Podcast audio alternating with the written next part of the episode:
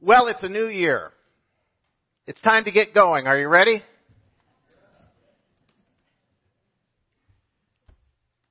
New Year's is always an interesting time. People make resolutions. People eat too much during the holidays and then have all these elaborate plans as to how they're going to make amends for it and make up for it. It's always an interesting time. Um, I stopped making resolutions. That's my resolution, not to make resolutions. Um, but anyways, it's a it's a wonderful time of the year because we've just come off the holiday season, and uh, most of us uh, have thought about moving beyond Christmas and New Year's, and now getting started in what all lies ahead. We've taken down the greens here at church, but did you know that the season of Christmas is still going? The 12 days of Christmas go from Christmas Day to Epiphany, which is actually tomorrow. So we're still in the season of Christmas. And if you recall most of the words to the 12 days of Christmas, you know that today is the day of the 11 pipers piping.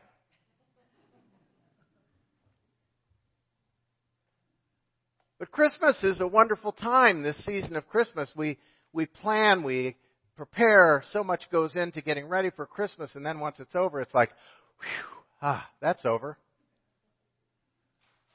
But Christmas is a time to remember that after the presents and the gifts comes the gift of presence with a C. Presence with a C. Because the presence of Christ is the greatest gift of all. And that's the one that endures. That's the one that really matters. I don't even remember all the gifts that I got this year. I don't remember everything in my stocking. That doesn't matter. What matters now in Christmas tide is the presence of Christ and our willingness to keep that spirit alive. To let the love and light of Christ keep going and growing in our lives and in the world. And Epiphany is a day of light it celebrates the arrival of the Magi who came after the event, after the birth. We don't know when they came historically, but it's tradition that was on that 12th day. And so January 6th is always uh, celebrated as Epiphany. And this is the closest time we have to that to be here in worship. So today we're celebrating Epiphany Sunday. The light that came into the world is a light that still comes. And when someone has an epiphany, it's, it's as though a light goes on and they see something in a new way. That's what an epiphany is. So we're here to celebrate the light and the love of Christ that came into the world and still comes. Now during the holidays, we've all done a lot of, well, I won't say everyone. I can speak personally. We've, at our house, done a lot of eating. That's part of what comes with this season for many of us in our family traditions. Lots of meals, lots of eating. And today we're beginning a sermon series called The Sacred Arts of Life. The Sacred Arts of Life as we think about how art and different art forms can inform and strengthen our faith. Because the arts have a way of speaking to us in deeper, more meaningful ways, often that go beyond words. If you've ever stood in front of a painting that just captures your awe and your interest, and you can't stop looking at it, it's connecting with something deep within you that you can't put into words. That's what great art does. Music can put us in touch with things far beyond words. All the different art forms can do that for us. And so we're looking specifically not just at the arts, but the sacred arts of life. What are the things that put us in touch with the sacred? With God. And so today, we're going to explore a theme called the art of a good meal. Because cooking can be an art. Cooking can be an art. Now, I'm not one of those people who can claim that it's an art for me, but I certainly appreciate and enjoy good cooking. Because food and cooking appeal to all the senses. Sight, sound, feel, smell, and taste. Food touches and affects all of our senses. And so the art of a good meal is something we might want to consider for a while. We have our daily routines of eating and drinking. You can imagine the place where you probably sit at home most often to have your meals. We get into our routines of having our meals. And in a day where practically everything is instant, you know, we have uh, instant foods, we have instant pots that aren't always that instant, um, and we have microwaves, we have prepackaged food, instant this, instant that. That cooking for many has become a lost art. But there's nothing like a homemade meal. There's nothing like something made from scratch. I don't know why that's called from scratch. I've never figured out why why uh, why something made from scratch. But I guess with cooking, we're we're looking at all the elements of creation, and it takes all of the things of creation.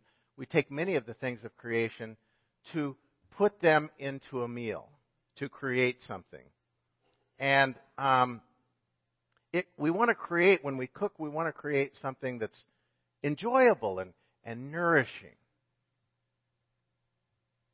so that it's touching all the senses, but it's also giving our body the energy it needs to go day after day after day. And it's an incredible process. So, what goes in um, to a meal? A pinch of this, a dash of that, a lot of something else. That's the way a good chef cooks if it's an art. It's not just reading straight out of a cookbook, but they're doing it sort of by feel and by experience. And when you're preparing a meal for people and thinking about dinner guests coming, what goes into that? Well, there's a dash of cleaning, maybe a lot of cleaning, a pinch of setting the right music or the right tone, lighting candles. It's more than just the food, you see. It's the whole preparation, it's the whole experience of what it goes into preparing for a meal, for a celebration, for a time of being together. And part of the art of a good meal is that the host or the chef puts him or herself into it. Right? You can go to a good restaurant. Everything could be mechanically right on time, everything could be just so. But if you don't sense that the person serving, the person who welcomed you when you first came in, was really into it, there's something lacking. But when the host, when the chef puts themselves into it as an act of love, wow, that can make a huge difference. Right? You've all experienced that, whether you've been the recipient or whether you've been the giver of such a meal. Because when the host puts him or herself into the meal, everyone who's gathered and the host connect, and it's though we're all saying yes. Yes to this experience, yes to this time, and yes to life. And so let's take a look at our text from Luke is about a meal, and it's come after three other, two other stories about meals. There's first uh, the story of um, the meal, and Jesus is telling the parable of the person having a meal and everybody wants to jockey for position and who's going to sit where. Okay? And then the next story he says, when you throw a party, don't invite your friends and the people you know and have a good relationship with, but invite the poor, invite the widowed, invite the lame. And then he goes into this story in which lots of people, the right people, are invited and they all start making lame excuses. They make excuses that aren't even reasonable if you look at Jewish history and what was going on. And if somebody says, I'm sorry, but I'm getting married, they would never have said, I'll come the night before my wedding if they were already planning to be married.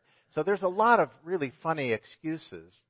And as it turns out, it's, it's a little strange that every single person who was invited chooses not to come.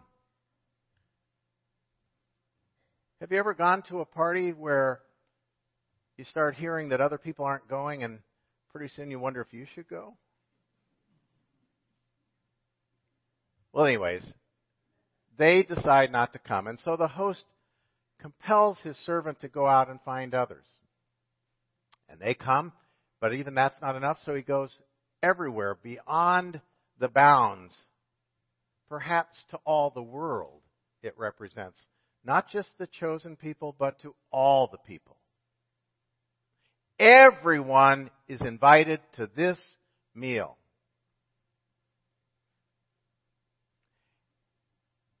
And the only people who don't come are the ones who do it by their own self choice.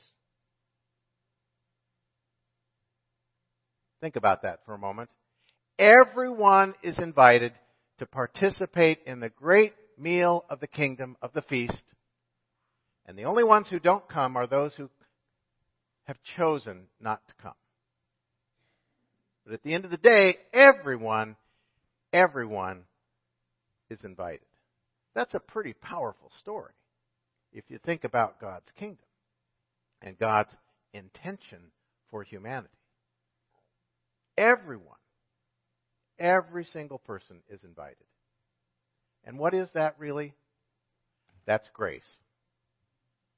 That's grace. Because nobody comes on their own goodness Everyone comes at the invitation. This isn't a potluck, by the way. The host is preparing the whole meal. That's the deal. This isn't come and kind of earn your supper by bringing something to share. There are other stories in the Bible about sharing. But today, this is about the great feast of God's kingdom, where everyone is welcome and included. And then we come to our 1 Corinthians text, where Paul writes, For I have received from the Lord what I hand to you. That the Lord Jesus, on the night he was betrayed, took bread, and after he gave thanks, he broke it and gave it to them and said, this is my body broken for you. Do this in remembrance of me. And likewise, after supper, he took the cup and he said, This cup is the new covenant in my blood. Do this as often as you drink it in remembrance of me. For as often as you eat this bread and drink this cup, you proclaim the Lord's death until he comes.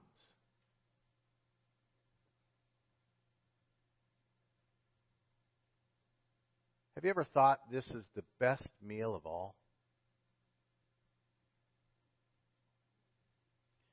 You see, the art of a good meal takes everything into consideration.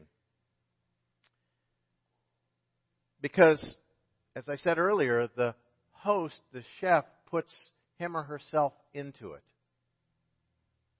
Well, that's what Jesus did. He puts himself totally into this meal for us. And what a marvelous gift that is. What a marvelous gift that is. And let's set the stage. Let's set the context of that meal. There they were in the upper room, sharing their last meal together. They were actually celebrating the Seder, the Jewish Passover meal. There were many things that went into that meal. If you've ever shared in one, you know that there's a, a lamb shank. There's haroset, There are the bitter herbs, all the things that symbolize their bondage and slavery in Egypt.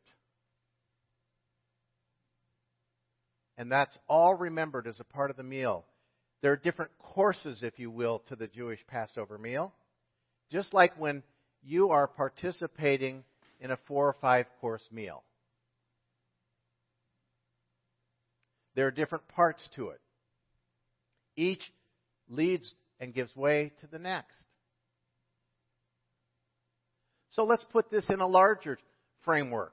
Jesus' life, his ministry, everything he's done is preparation for this saving act in the Lord's Supper.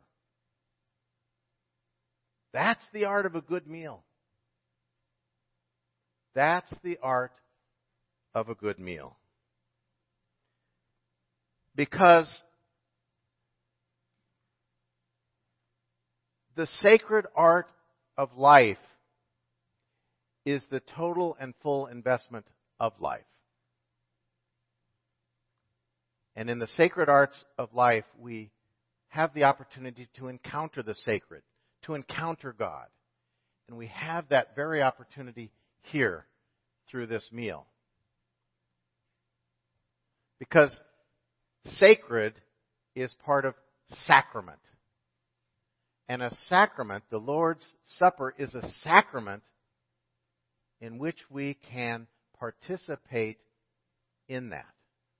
A sacrament simply points beyond itself to that which it is trying to embellish and empower, which is our relationship with God through a gift of sacrifice and love.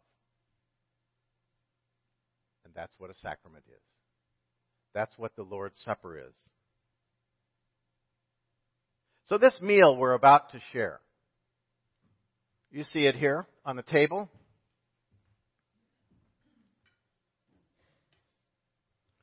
If you hadn't noticed, these are kind of small pieces of bread. They're meager.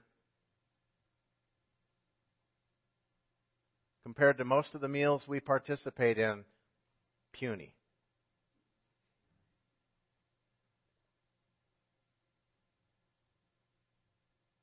But it's the best meal of all.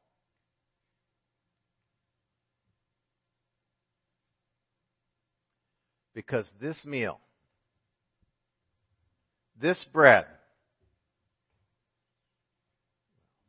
show you the size of these cups. These little cups, those little cubes of bread, offer nourishment for our souls. Because someone thought to gift us with the art of a good meal. I don't know about all of you, but I'm famished. So let's eat. Let's eat. Amen.